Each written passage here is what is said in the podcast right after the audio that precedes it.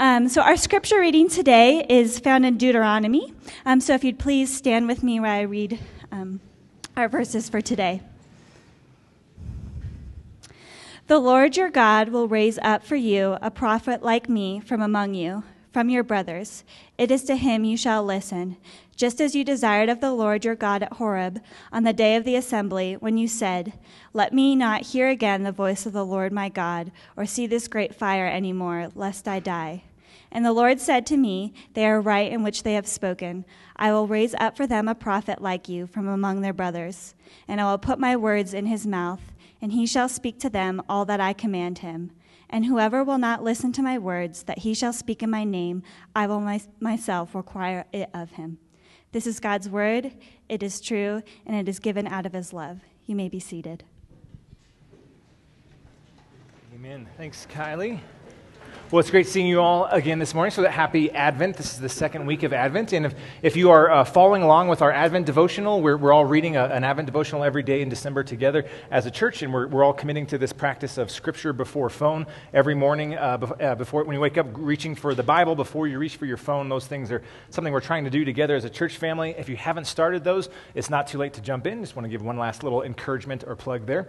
Uh, so, th- this uh, morning is the second week of Advent, technically, but for us, it's going to be the first week of our our Advent preaching series. And so we're, we're going to go through a, a three week series on Jesus as our prophet, priest, and king. And we're going to look at the identity of Jesus and how that should shape our view of Christmas. So uh, it's a little bit strange as a, a, preacher every year when I'm trying to prepare a message for the Advent season because it's, it's hard to keep the suspense. You know, it's like spoiler alert Jesus is born and he's God. I don't know if you've heard that before or not. It's like a twist ending you didn't see coming kind of thing. Uh, but the reason we do an Advent series every year is because we always need to be reminded, I mean, really on a weekly basis, we need to be reminded who Jesus is and what he has done and the significance of his identity. And so every year for Advent, we look at this topic of the, the, the, the incarnation, Jesus coming to earth from a slightly different angle. And so that looking at it from this different angle, we'll, we'll be able to celebrate a different aspect of what it means for Jesus to be our Savior. And so the reason it's important for us to do this at this time of year is because during December, Jesus is everywhere and nowhere all at the same time. So he's, he's everywhere in that, like, there, there's uh, manger scenes with baby Jesus, and it's, people say Merry Christmas, and Christmas has Christ's name in it. And, and the, uh, the Christmas wars aside, most Americans are somewhat familiar with the idea that, that Christmas is about the birth of Jesus. It'd be hard to grow up in Western culture and, and be shocked to hear that Christmas has something to do with the birth of Jesus. But the reason I say he's nowhere is because it's really easy to leave Jesus just in a manger as a baby, tucked in the corner, and not really appreciate the significance of what it means for Jesus to be the Son Son of God incarnate, that God Himself taking on flesh, coming uh, as our prophet, priest, and king, who will one day rule and reign and judge all of the universe as the creator of the universe. That, that second idea, that Jesus is all of those things, is much more offensive and hard to, to swallow for our world than the idea of Jesus as a baby is. So I don't know if you guys have seen the old Will Ferrell movie, Talladega Nights. Has anyone seen that? I can't, you're a horrible sinner. I can't believe you would admit that in church. Like, my gosh, that, uh, no, actually. So in that movie, there is a scene where uh, the, the, main character, Will Ferrell, prays to little baby Jesus. And he says, Dear sweet baby Jesus. And, and they're playing it for jokes, but the, the point is, is well made, I think. That if you pray to baby Jesus, if you think of Jesus only as a baby, he is not very threatening, he is not at all offensive, and he's easy to dismiss if you don't want to have to deal with him. Okay, but if you look at Jesus as he is presented in Scripture, if you look at him as the King of the universe, it's much harder to ignore him. And so, what we're going to do for these next three weeks is look at Jesus as our prophet, our priest, and king, and see how those three, that threefold title of Jesus, should shape uh, how we view Christmas. We're we're not going to ignore Jesus as a baby, but the significance of Jesus as a baby increases greatly when we understand what it means for him to be our prophet, priest, and king. So, let's say a word of prayer, and then we'll get into our study of the Word. Heavenly Father, I thank you for this morning and the fact that, uh, that this time of year does come where we can uh, pause and take a, a, break from the busy schedule and all the holiday preparations and focus on what it means for you to be God in the flesh, for you to have been, been born 2,000 years ago, for you to really have walked the earth uh, and not just stayed a baby, but grown into a man who obeyed your Father perfectly, who spoke his word truly, uh, and who died an atoning sacrifice for our sins on the cross. And I pray that, that uh, in light of this uh, holiday season, all the joy and celebration that it brings, that we would be standing at the point of Christmas, but we would always keep an eye towards the cross and how the cross uh, is, shapes the way that we view uh, this season. And I ask these things in Jesus' name. Amen. I mean, all right, so, so today, this morning is going to be much more of a like, kind of a, a head-oriented thing. We're, we're trying to shape our thinking about Jesus as Jesus as the prophet, priest, and king. And so this, uh, this idea, the threefold office of Jesus, actually originated, uh, it, well, it's in Scripture, but originated this teaching with a fourth century church father named Eusebius. Uh, and then it was really, really fleshed out a lot more in the 16th century with John Calvin, uh, the, the Protestant reformer. And so Calvin says this about this idea of Jesus as prophet, priest, and king. He says, Among heretics and false Christians, Christ is found in name only. But by those who are truly and effectually called of God, he is acknowledged as a prophet, king, and priest. And the reason that that's important is because I think this idea of acknowledging Christ in name only is a very good picture of what most Americans, how most Americans view this season. Like everyone will tip their hat to Jesus. We know that somehow Jesus is related to Christmas, but we don't really worship him as the prophet, priest, and king. The, the same idea of, of, the threefold office of Jesus is picked up in the, the Westminster Shorter Con, uh, Catechism, uh, which is a kind of an organizing document for some, several denominations, particularly Presbyterians. So if you're a Presbyterian in the house, say amen, Westminster Catechism, which is kind of an ironic thing because there's no one that's more uncomfortable saying amen than a Presbyterian. That's a little denominational joke there. So, but then the Westminster uh, question 23 says this What offices does Christ fulfill as our Redeemer? Christ, as our Redeemer, fulfills the offices of a prophet, of a priest, and a king both in his estate of humiliation and in his exaltation. So Jesus is prophet, priest, and king, both in his incarnation, when he was uh, humiliation means leaving heaven, coming to earth, taking on flesh as a baby, but also his ascension and his resurrection and going. He's ruling and reigning now in these three offices of prophet, priest, and king. And so this idea doesn't come just from the reformers or a, a catechism, it comes from Scripture itself. You look at Hebrews 1, oh, excuse me, Hebrews 1 1 to 3. The author says, Long ago, at many times and in many ways, God spoke to our fathers by the prophets, but in these last days he has spoken to us by his Son, whom he appointed the heir of all things, through whom also he created the world. He is the radiance of the glory of God and the exact imprint of his nature, and he upholds the universe by the word of his power. After making purification for sins, he sat down at the right hand of the majesty on high. And so this is where we, we get the, the threefold office of Jesus. We see, see the prophet, priest, and king. So a prophet is, is uh, someone who speaks the word of God to the people.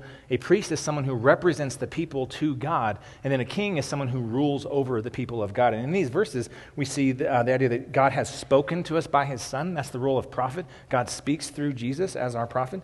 Uh, he says that he um, upholds the universe by the word of his power. Upholding the universe is, is ruling and reigning as the king of the universe.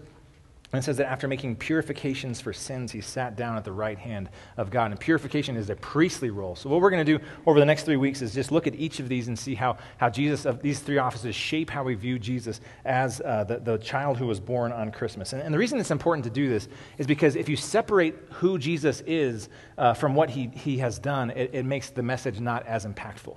Okay, so if I, if uh, my identity as just a regular citizen, if I go down to Cañon City and go into the prison there, uh, the Supermax, and I, I find a prisoner and I say, You are pardoned, you're free to go, my words mean nothing because my identity is just a regular, everyday citizen. Okay, but if the president goes down to the Supermax and finds a prisoner and says, I pardon you, you are free to go, it means a completely different thing to that person because the identity, the authority that he would carry with his office changes the impact that his words have.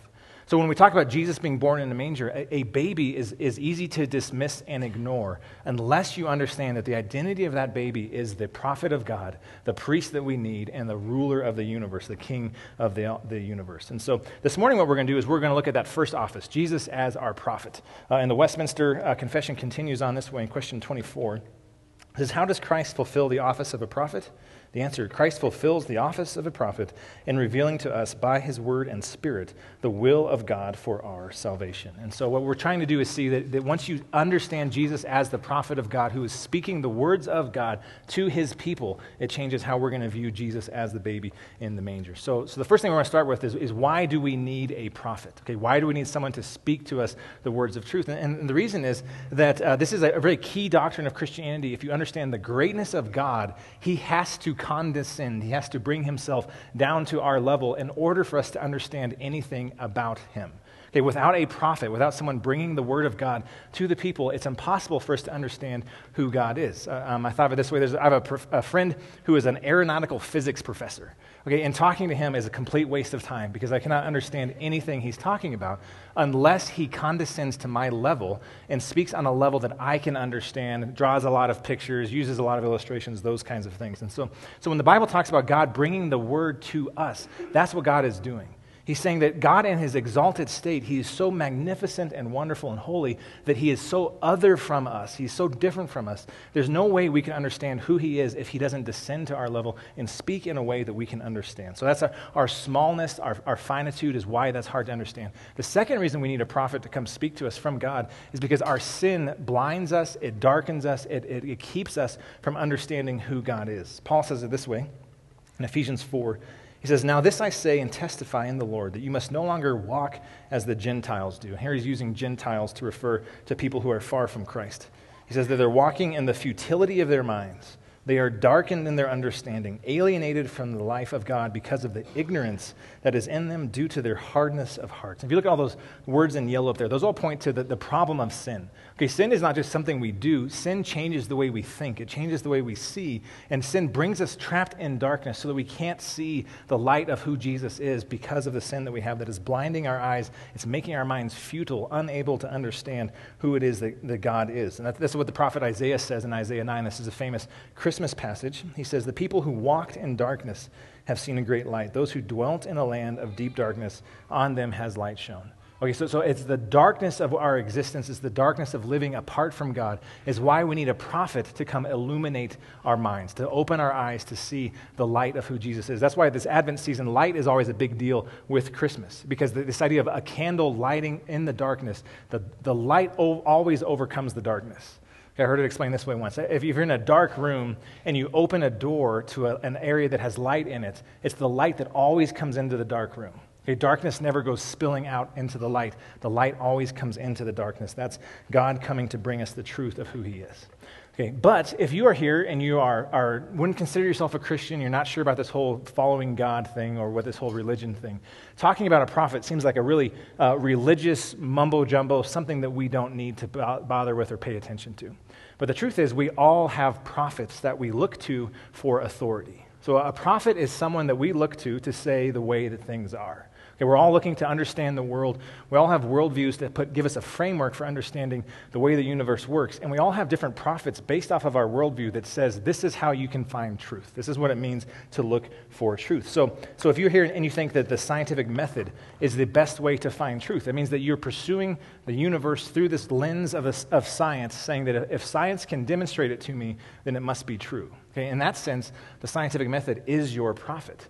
But if the scientific method is your prophet, if that's where you look for truth, you're ignoring this whole aspect of our existence, like our rationality, things that can't be tested or seen. There's this metaphysical aspect to the universe that if, you if your prophet is science, you're going to miss out on a lot of the universe.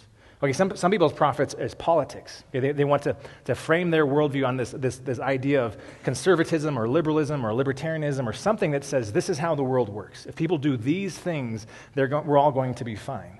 But if your, if your uh, prophet is politics, you're going to find that it never actually works out in the end. Everyone that tries to grab power, it never brings about the utopia that they're always promising us. Other people, we look to entertainment or celebrities for our prophet. We say that their picture of what the good life is, these celebrities who have all the money and all the attractiveness and all the power in the world, those people are the ones who really know what it means to live the good life. Okay, but, but if that's your prophet, if that, if that magazine cover is your standard of truth, you have a hard time explaining why it is that so many of those people live such depressed and meaningless lives. Why, why every time they talk about deeper things going on in their hearts, they always seem to be, be uh, looking for significance and looking for meaning in their lives. The point of this is no matter who you are or where you come from, you, we all look to a prophet to tell us how the world works. Okay, and so, what, what the, the message of Christianity is, is that God, as the creator of the universe, if He's the one that made all of this in the first place, then it's His truth that we're actually longing for. It's His reality that we actually need to understand. And so, so a prophet in the Bible is someone who is empowered by God with the actual words of God to speak the words of God to us to bring the light of his truth into the darkness of our minds. Okay, that's what a prophet is in the Bible. We, we see this reflected in, in, Amos chapter 3. This is, a, this is an awesome passage. He says, For the Lord God does nothing without revealing his secret to his servants, the prophets. The lion has roared, who will not fear? The Lord God has spoken, who can but prophesy? Okay, so, so God speaking is the roar of a lion. A prophet is someone who takes that roar of the lion and proclaims it to the people. Okay, the truth of God is, is a lion's roar, and a prophet is someone who makes us understand what that is. And if you look at the Old Testament, if, if prophecy in the Old Testament is this idea of bringing the word of God to the people, there was no greater prophet in the Old Testament than Moses. So let's look real quickly at Deuteronomy uh, chapter 18. It'll be on the screen behind me if you don't have a Bible. If you do, don't have a Bible, there's ones on the table. Uh, but in Deuteronomy 18, Moses is, is wrapping up his ministry. He has led the people of Israel for 40 years. He went up on top of the mountain. He received the Ten Commandments. He received the law of the Lord. And he took this, this is the perfect picture of what a prophet is. He went up to the mountain. He heard from the voice of God. And then he went down the mountain to the people and said, This is the truth that God has for us. This is who God is. And as a prophet, he's relaying the message, the truth from God. And so then Moses, now as an old man, he's getting ready to hand off the leadership of Israel to Joshua his subordinate, he's saying, As I wrap up my ministry, here's some things you need to know. That's what the whole book of Deuteronomy is. But when he gets to Deuteronomy 18, beginning in verse 15, this is the passage Kylie just read. Listen to what he says. It says, The Lord your God will raise up for you a prophet like me from among you from among your brothers. It is to him you shall listen. So now, so as Moses is winding down, he's looking forward. He's, he's prophesying that there will be another prophet who comes that Israel should listen to. And this prophet, it says, is going to be from among you, from among your people. He's going to be just like the Israelites, only he's going to be empowered with the actual words of God. Verse 16, just as you desired of the Lord your God at Horeb, that's where the, the mountain where the law was given, on the day of the assembly, when you said, Let me not hear again the voice of the Lord my God, or see this great fire anymore, lest I die. Okay, and, and, here he's getting to the reason why we need a prophet. So when Israel came to this mountain, the presence of God was manifest as a, as a pillar of fire on top of the mountain, and the people were so afraid of God speaking, they pulled back from the mountain and said, No, we need someone else to go up there and translate this for us. Because of our sin and, and our insignificance, we can't approach God in his holiness without being judged. And what, what God is saying through Moses here is you're absolutely right. Okay, if we try to approach God on our own, our sin is going to bring us guilt into the presence of God, and death is what we deserve, which is why we need a prophet to bring us the message down from the top of the mountain. Verse 17 And the Lord said to me, They are right in what they have spoken. I will raise up for them a prophet like you from among their brothers, and I will put my words in his mouth, and he shall speak to them all that I command him. And whoever will not listen to my words that he shall speak in my name, I myself will require it of him. So, so God's, God's pointing ahead to this prophet and saying that, um, that, uh, that he will have the actual words of God in his mouth, and he's going to be relaying the message of God to the people. And, and what he says here at the end, though, that I want to point out, is notice two different times he says that he will raise up a prophet from among the people. Okay, it's, it's, a singular office. There will be one particular prophet who will come who will do these things. Okay, but if you look at your Bible, if you, if you hold it up, from where we're at now, so the, the Old Testament, the Jewish people would divide it into the law and the prophets. And the law would go from Genesis through Deuteronomy.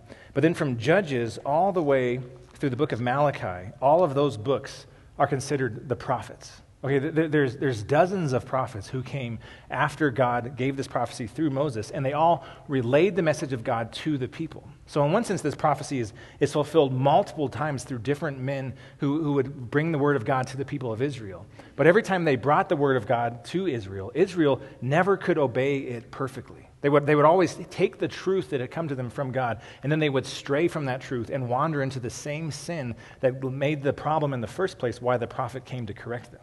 So, in one sense, all of these prophets in the Old Testament are fulfilling this prophecy. But every time those prophets failed to deliver what it was that Israel actually needed, what it was, was looking forward to this prophecy of a future prophet, a prophet who would come, who would do this perfectly, what Moses had been the type of. And so, what we see in the New Testament then is Jesus, instead of just being a prophet to relay a message from God, Jesus, as the great prophet, came to embody the message of God. He fully lived out the truth that God had given to him to bring to the people of God. So when you look at, when you flip ahead to the New Testament, you see that the, the people of Israel are longing for this prophecy to be fulfilled. Okay, when you talk about the prophet, in the first century mind, the Jewish people knew that there was a prophet coming, and they were longing for that prophet to come and do everything that it was that God said that he would do. And so then when you get to people like John the Baptist, if you look at John chapter 1, verse 21, the, the religious leaders come to John the Baptist because he's having this influential ministry, and they say, are, are you the prophet? They don't say, Are you a prophet? They say, Are you the prophet? And they're referencing back to Deuteronomy 18. And they're wondering if John the Baptist has come to fulfill the prophecy about the prophet who would come, who would make all things change from what they had been before. And what John goes on to do is says, No, I'm not the prophet. I'm just a herald who is proclaiming that the prophet is on his way. He's going to come. And so then, if you flip ahead from there a few chapters in John chapter 4, Jesus is sitting down with the Samaritan woman at the well. He has this, this really phenomenal conversation. I wish we could go in more depth into it. But uh, finally, this woman comes to him in verse 25 and says, The woman said to him, I know that the Messiah is coming, he who is called Christ. When he comes, he will tell us all things. Okay, that, that, that idea, he will tell us all things. She's saying that there is the prophet who will come.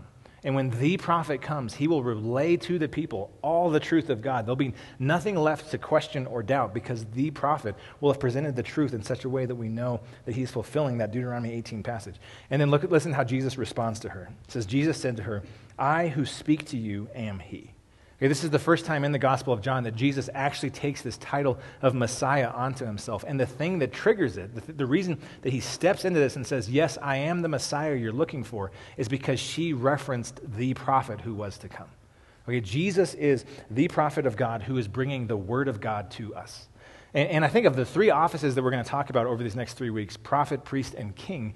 Prophet is the one that we ignore the most when it's related to Jesus. It's more common to think of Jesus as a priest. When we do communion every week, we're reminded of that priestly sacrifice that Jesus did for us. When we talk about uh, praying to, when we pray to Jesus, we're recognizing that he's the king of the universe and has the power to, to rule and reign and to answer our prayers.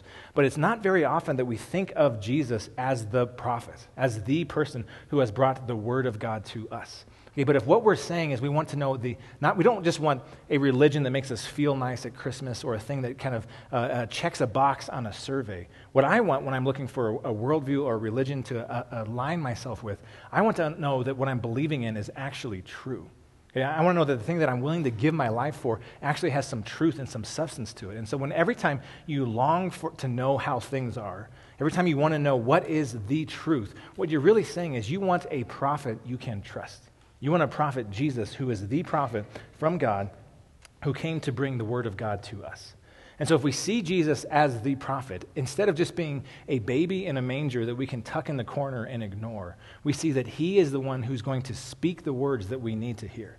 We can't ignore Jesus as the prophet because he's the one who's bringing the word of God to us. And so, because of that, it changes how we, we view Jesus in, in several ways. Let's look at some other verses that reference Jesus as the prophet. The first one we can see is that, that Jesus, as the prophet, speaks the word of God finally. He gives us the final and ultimate truth of how the universe works. Hebrews 1 says it this way the passage we just read. Long ago, at many times and in many ways, God spoke to our fathers by the prophets, but in these last days, he has spoken to us by his Son. Okay, so the prophets brought words from God. But in these last days, in these final days, Jesus has given the last word on the matter. He has spoken finally and authoritatively because he is a prophet unlike any other prophet that's come before. He is the actual Son of God who has come to speak the authority of the prophet. Okay, secondly, we see that, that, as Jesus, as the Son of God, speaks the words of God authoritatively, and because of that, we have to listen to God, to Jesus, as he speaks the words of God. In uh, Matthew 17, this is the, the Mount Transfiguration. Jesus goes up onto this mountain with uh, two of his disciples, and he sees uh, Elijah and Moses come to him, uh, and, and Jesus is transfigured. His disciples get a little preview of who Jesus is and all of his glory. And then a voice from heaven comes. God the Father speaks and says, This is my beloved Son with whom I am well pleased, listen to him. Okay, God himself is endorsing the things that Jesus, as his son, is saying, saying that if, if you want to know the truth, you have to listen to Jesus. Jesus, as the Son of God, speaks authoritatively as the prophet. Uh, thirdly, we see that God, Jesus speaks God's words truly. Okay, in John 12, 49, he says, For I have not spoken on my own authority, but the Father who sent me has himself given me a commandment what to do and what to speak. And what he's doing here in John 12 is he's looking back to Deuteronomy 18, saying, I'm not speaking on my own authority. I'm speaking the words that God himself gave me to speak. Okay, if we ignore the words that Jesus is speaking, we're ignoring the actual words of God, and, and we're ignoring what Deuteronomy 18 is saying. If a prophet shows up, he's speaking the actual words of God. And then, fourthly, the last thing I want to point out here is if we ignore the words of Jesus, we're ignoring our only hope to find a path to true life. Okay, the very next verse, John 12, 50 says, And I know that this commandment is eternal life. What I say, therefore, I say as the Father has told me. The reason he speaks the words of fa- the Father, the reason God, Jesus brings the word of God to us, is so that we can have eternal life. Okay, when we obey Jesus, when we follow him, when we put our trust in him, we have the eternal life that he's referring to there in the passage. And so, if Jesus is the prophet, he's not a baby to ignore in the corner. He is the word of God who has come to us to bring us the truth that is from God. So, how do we, how do we live with this? What, what, if Jesus is the prophet, what does it mean for us to understand and to embrace this? The first thing that we do is we need to understand, according to Scripture, is he is still fulfilling that prophetic office today. He, Jesus is still ruling and reigning as the prophet, priest, and king which means that he didn't just come to earth in a historical event, live for 30 years, die on the cross, and then leave. He is still speaking the truth of God to us today. If we ignore the words of Jesus today, we're having the same, making the same mistake that the Jewish people would have made in the first century. If you look at John 14, 26, Jesus says it this way But the Helper, the Holy Spirit, whom the Father will send in my name, he will teach you all the things and bring to your remembrance all that I have said to you. Okay, the role of the Holy Spirit is to teach us the very words of Jesus. And so, when the Holy Spirit, as a member of the Trinity, as fully God, when He enlivens our hearts and our minds to understand the truth of Scripture, what He's doing is He is the instrument through which Jesus is being the prophetic ruler of the universe today. Okay, Jesus serves then the office of prophet as the Holy Spirit opens our minds to see who Jesus is as the one who brings truth. And so, the way that we do that, how does the Holy Spirit speak? The Holy Spirit speaks to us through Scripture. Okay, if you've been around here any length of time, I hope you're, you're sick and tired of us talking about how important the Bible is because it's something that we cannot ignore. If we ignore the words of God in Scripture, we are ignoring the prophetic word of Jesus as the one who brings God's truth to us. Okay, 2 Peter 1 21 puts it this way For no prophecy was ever produced by the will of man, but men spoke from God as they were carried along by the Holy Spirit. And what Peter's doing is he's referring to Scripture in that passage. He's saying that when, when Scripture is written, it's not someone just making up things and saying, I think this is a good way to live your best life now. If you listen to these good ideas, you will have a, a good understanding of how life should work. What Peter is saying is that when you open the Bible, it's the Holy Spirit who has empowered the people who wrote the words to carry the actual Word of God. And remember, back to John 14, what words does the Holy Spirit point to? The Holy Spirit points to the words of Jesus. When you open the Bible, you are actually participating in seeing the fulfillment of Jesus as the prophetic word of God, the one who brings the word of God to us. And so when we listen to the Bible, we are actually hearing the voice of Jesus as the prophet. When we obey the Bible, we're actually living out the obedience of the prophetic word that Jesus brings to us. And then also, when we share the truth of Scripture, when we, when we pass on the truths of the Bible to other people, we are in the same way, in the same line of Jesus, fulfilling that prophetic office. Okay, Jesus, as the prophet, speaks the words of God. He brings the word of God to us. And as people who have been empowered by the Holy Spirit, our job is to take the, the words of Jesus and take them to other people as well. Okay? So, why is this significant at Christmas?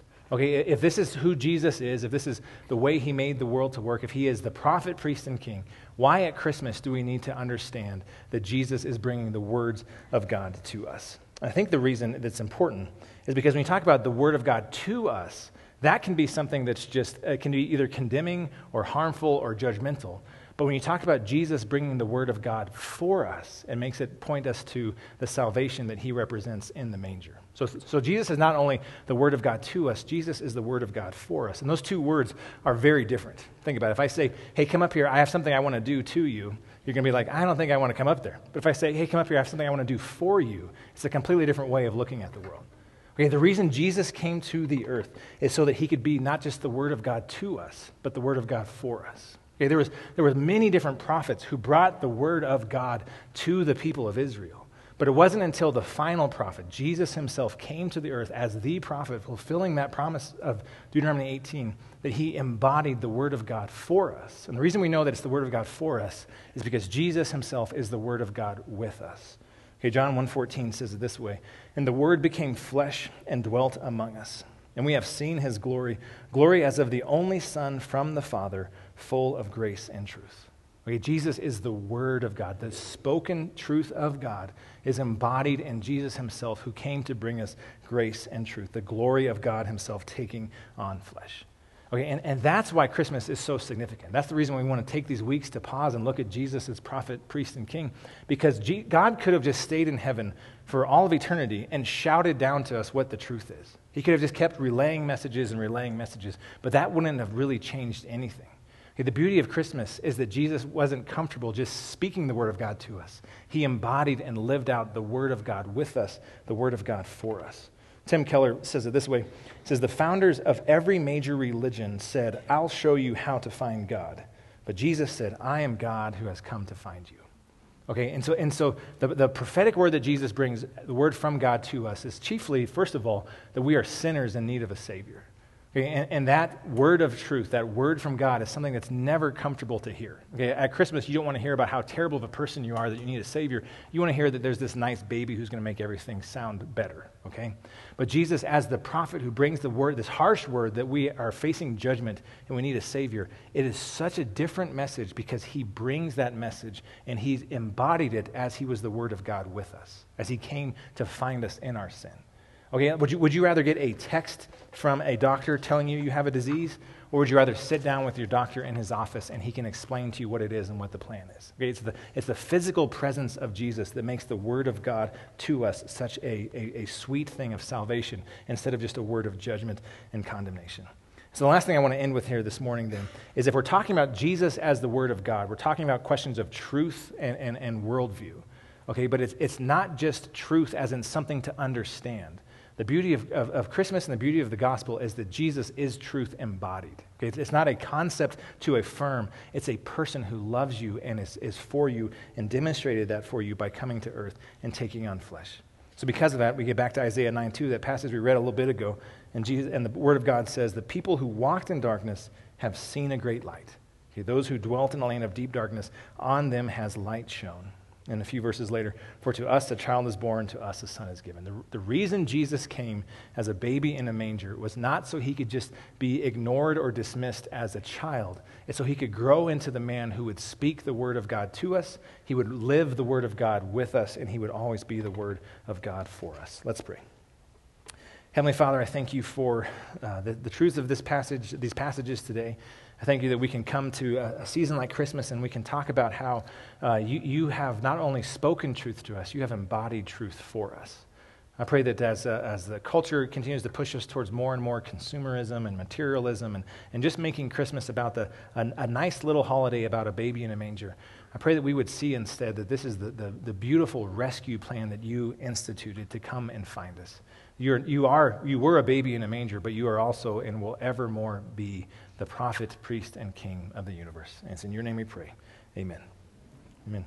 All right. Well, if this is your uh, first time here, we're so glad that you're worshiping with us this morning. The reason we sit around tables is so that after we study a section of Scripture, we can turn to our tables and we can discuss uh, these ideas that we've talked about. So we have a few questions to get us going. Uh, know that anything you share, you're going to be loved and accepted for. That no one will, will judge you or think harshly of you. Uh, at the same time, if you're uncomfortable sharing, there's no pressure to share beyond what you feel comfortable with. First question is How are you being intentional about focusing on Jesus this Advent season? So, what are the things you're doing to remind yourself Christmas is not just about the baby in the manger, it's about who the baby is and what he represents? Uh, along with those lines, uh, what are the tangible things you are doing to be intentional with Jesus? And then uh, the last one is what are the things God is showing you? So, the, the thing we want to be leaning into this Advent season is not just going through some religious activities, but is what is God showing you about Himself? What are you learning and growing through this process? Uh, the second question, or second bullet point up there, is how does Jesus, as our prophet, impact the way you talk about Christmas with your neighbors? Okay, instead of just thinking about Jesus as a baby, if Jesus is the prophet prophesied in Deuteronomy 18, how does that change the way you think about Christmas and the way you process Christmas with the people you talk to? And so we'll do this for about 10 minutes and then we will end with a time of worship. Thanks.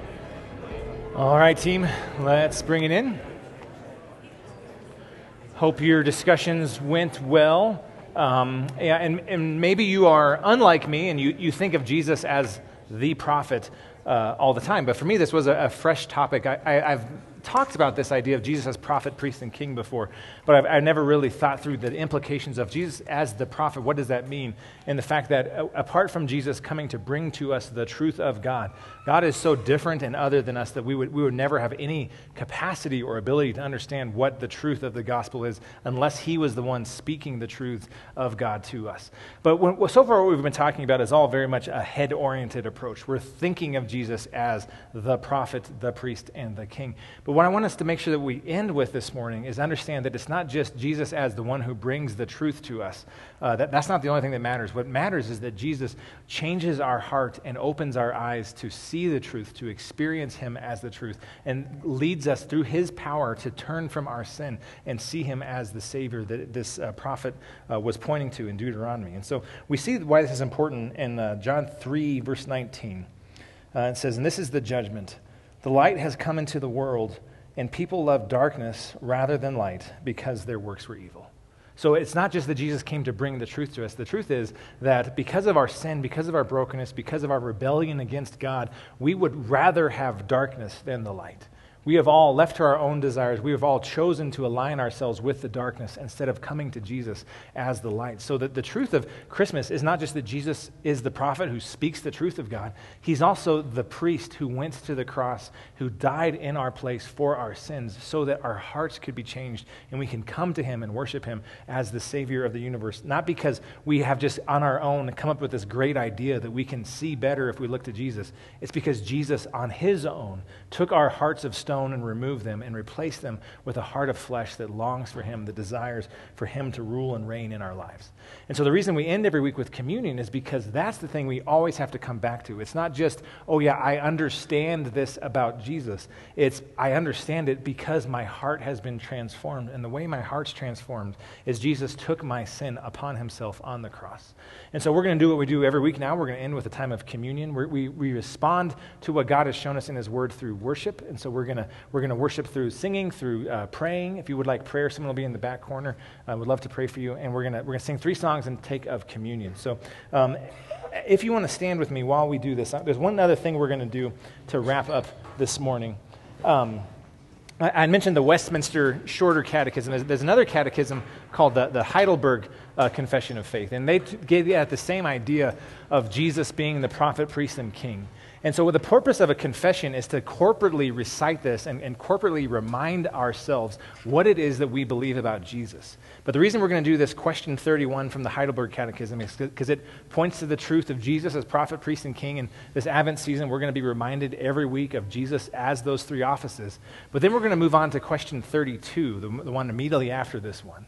And in that question of this confession, they ask basically, what difference does it make? Okay, if Jesus is those three things, how does that change us? We don't just want to look at Jesus as who he is. We want to then turn and look at our own hearts and see if Jesus is those things, how does it change us in our hearts and how does that change how we approach Jesus? So I'm going to say a word of prayer and then we will recite this uh, confession together.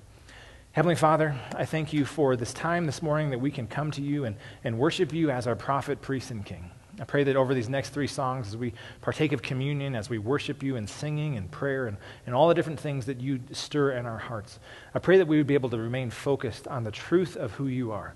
That you're, you're not just a baby in a manger that we can ignore. You are the prophet from God. You are the priest that we need. And you are the king who rules and reigns over the entire universe.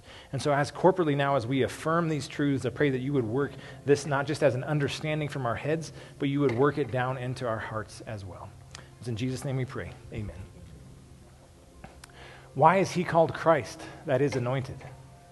Because he is ordained of God the Father and anointed with the Holy Spirit to be our chief prophet and teacher who has fully revealed to us the secret counsel and will of God concerning our redemption, and our only high priest, who by the one sacrifice of his body has redeemed us and makes us continual intercession for us with the Father, and our eternal King, who governs us by his word and spirit, and defends and preserves us in the salvation obtained for us.